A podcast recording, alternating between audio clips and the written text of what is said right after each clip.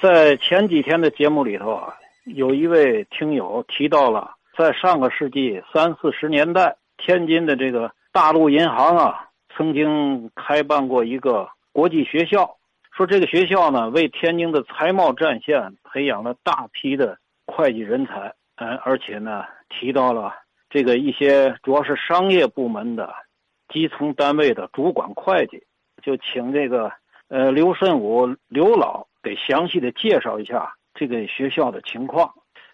后来呢，刘老啊就跟我通电话谈到这个事儿。刘老说呢，他对这个学校没有印象。我说我也没听说过这学校。这个由于我原先大本的时候学的就是财政金融，另外呢，我这些年呢也关注金融。我现在呢还在银行呢有这个兼职，所以对这个近代这银行发展史啊，我有兴趣。我手头呢也有相关银行的档案资料，这恰好呢就包括这个大陆银行的，因为大陆银行、金城银行、盐业银行还有中南银行，这个俗称呢北四行，这个是以天津呢为这个发展基地的。这个银行呢创立于1919年。到现在应该说呢，正好是100年了，是吧？我们现在讨论这个问题呢，应该说呢，也有点纪念意义。为什么叫大陆银行呢？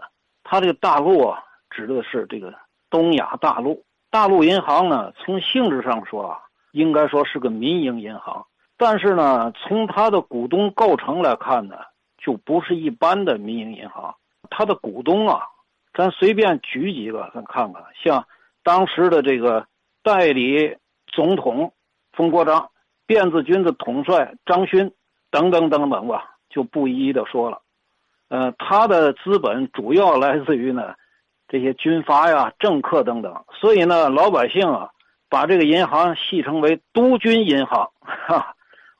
我这资料里头呢有一份他的股东的清单，股东呢有的是用堂号，是吧？就是过去那大家主都有一个堂号某某堂，是吧？以这个入股，但是呢，他也得有这一股的这个代表人、股东代表人的名字。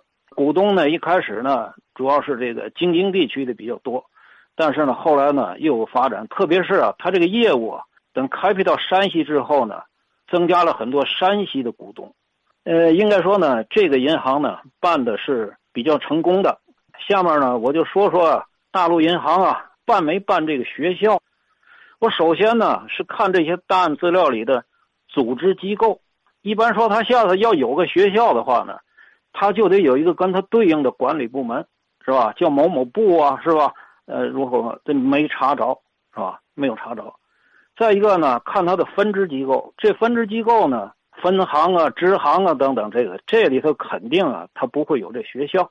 应该说，大陆银行开以后啊，业务发展的比较好，他首先在天津，是吧？然后在外地，就设了很多分支机构，是吧？支行，你像在天津，在原先的海大道小白楼，就有它的支行，还有在东门外，是吧？在大胡同，等等等等，这里没有。再有呢，查它的附属机构，大陆银行的附属机构啊，还比较复杂。现在银行的附属机构一般没那么复杂，你比方说它有信托部、信托业务，再有呢有货站部。这货站部呢，实际上它经营好多仓库。说起大陆银行的仓库啊，一个是在解放桥附近，这张自忠路上解放桥那个位置，是吧？对着东站那广场那世纪钟那儿，是吧？在河南边啊，有一个很宏伟的建筑，好像是城堡一样，上头那墙都有那女儿墙带垛子的，那个实际上呢就是大陆银行的仓库。那为什么大陆银行要建这么结实的仓库呢？这个呢，跟这个当时啊，这银行的一些制度啊有关系。那个时候呢，这贷款呢多半是质押贷款，质押贷款呢，你要是用股票做质押，是吧？用商业票据做质押，这简单，把这个搁在银行里，银行锁起来，拿这抵押借给你钱。但是如果是货物什么的，怎么办呢？银行呢，它就要租仓库或者建仓库。这个大陆银行它选择的是自己建仓库，那么呢？客户要贷款，我要监管你这货物，质押的货物，是吧？进货进到我这仓库里来，出货从我这出，存货有多少，我时时刻刻的控制着。当然呢，它这个呢也是要收费的，是吧？不过它这收费呢比较优惠，相当于这个洋行啊那个仓储收费的大概是7折或者8折左右，那比较便宜。所以它这个呢作为一个行业就发展起来了，就不仅仅是存自己这个质押的货物，是吧？也存其他的货物。这个呢是说它这个货站部，另外呢还有保管部，就是它出租这个保险箱，是吧？为客户呢保管一些票据啊、金银首饰啊。另外呢，这个大陆银行啊还建了一个大陆商业公司，它实际上呢是通过商业公司呢投资实业。再有呢，大陆商场，这大陆商场是在上海建了一个大的综合商场。但是呢，咱查来查去啊，这些个附属机构里头唯独没有学校。下面呢，我就又查的管理档案，先查人事档案，这个职工啊、雇员的名册，这里头没有一个是教职人员。再一个呢，银行的薪酬标准，它有6个大的系列，每系列分6等。这个月薪呢，最低呢是14块钱，最高总经理是400大洋，但是这里头呢没有跟教师系列对应的薪资标准。会不会是他录用的这个初级工作人员？你比方说练习生，他自己有一个培训的场所，是这个学校呢？后来我就查有关内容，恰好他这里有一个大陆银行原生训练规则，是吧？就是练习生。一看这训练方法呢，反映出来他没有自己的学校，他招进来的练习生鼓励到外头学习，学习成绩又不错，他酌情给予资助。我查来查去啊，最后就是没查着。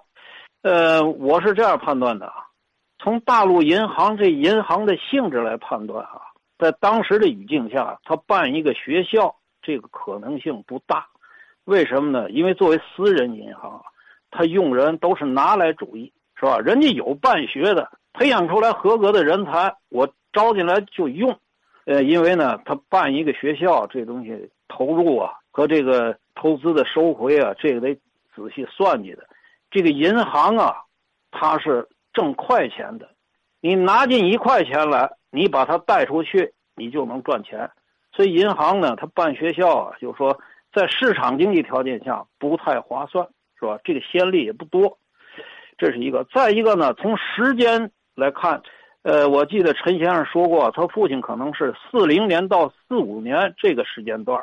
大家注意，这个时间段呢是日据时期，日本人占了天津之后，这个大陆银行先把总经理处给迁到了上海，后来呢，他把他的这个总行也给迁到上海去了，实际上在做弱天津这个业务。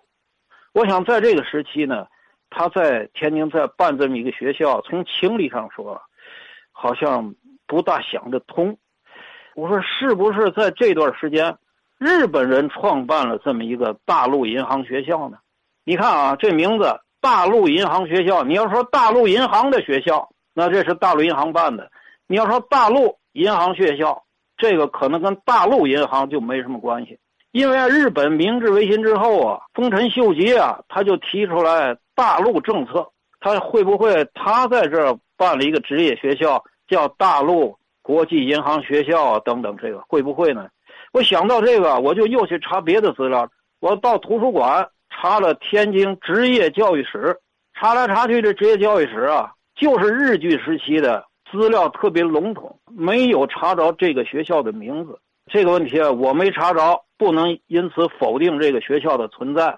咱们有一句常用的俗语吧，就教于方家。这个如果有天津市研究教育史的、金融教育史的老先生们，是吧？有信息，给提供一下就再好不过了。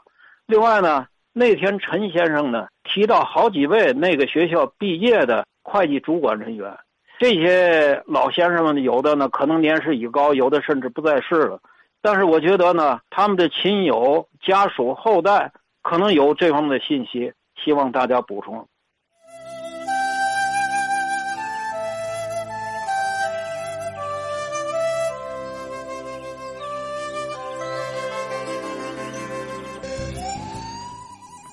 通过这个刘之才刘老师啊这一番查找，总而言之言而总之啊，我想起一段相声，翻开石板一看，没有啊，反正是档案里啊，刘老师查了一溜够，没有啊。刘慎武刘老的记忆里呢，翻来翻去也没有，呵呵，没有也没关系啊，这功夫不亏人啊。这个刘老师这通查呀，倒是让我们了解了大陆银行的好多事儿啊。也恰巧啊，100年前啊，整100年前大陆银行成立，作为北四行之一，天津是它的总部啊，这么一家著名银行，并且今天还有大陆银行的库房这个建筑啊，矗立海河边，我们了解了解呢，也是意外的收获啊。前几天王维申先生好像也提到这个大陆银行的金库的一些事儿啊，这回咱算是接续上啊，接续上。那么据刘老师这个揣测啊，推测有没有可能是日伪时期啊，日本人用大陆这个名字开办的某国际学校，培养财会人员，也叫大陆，但是和大陆银行没关系了。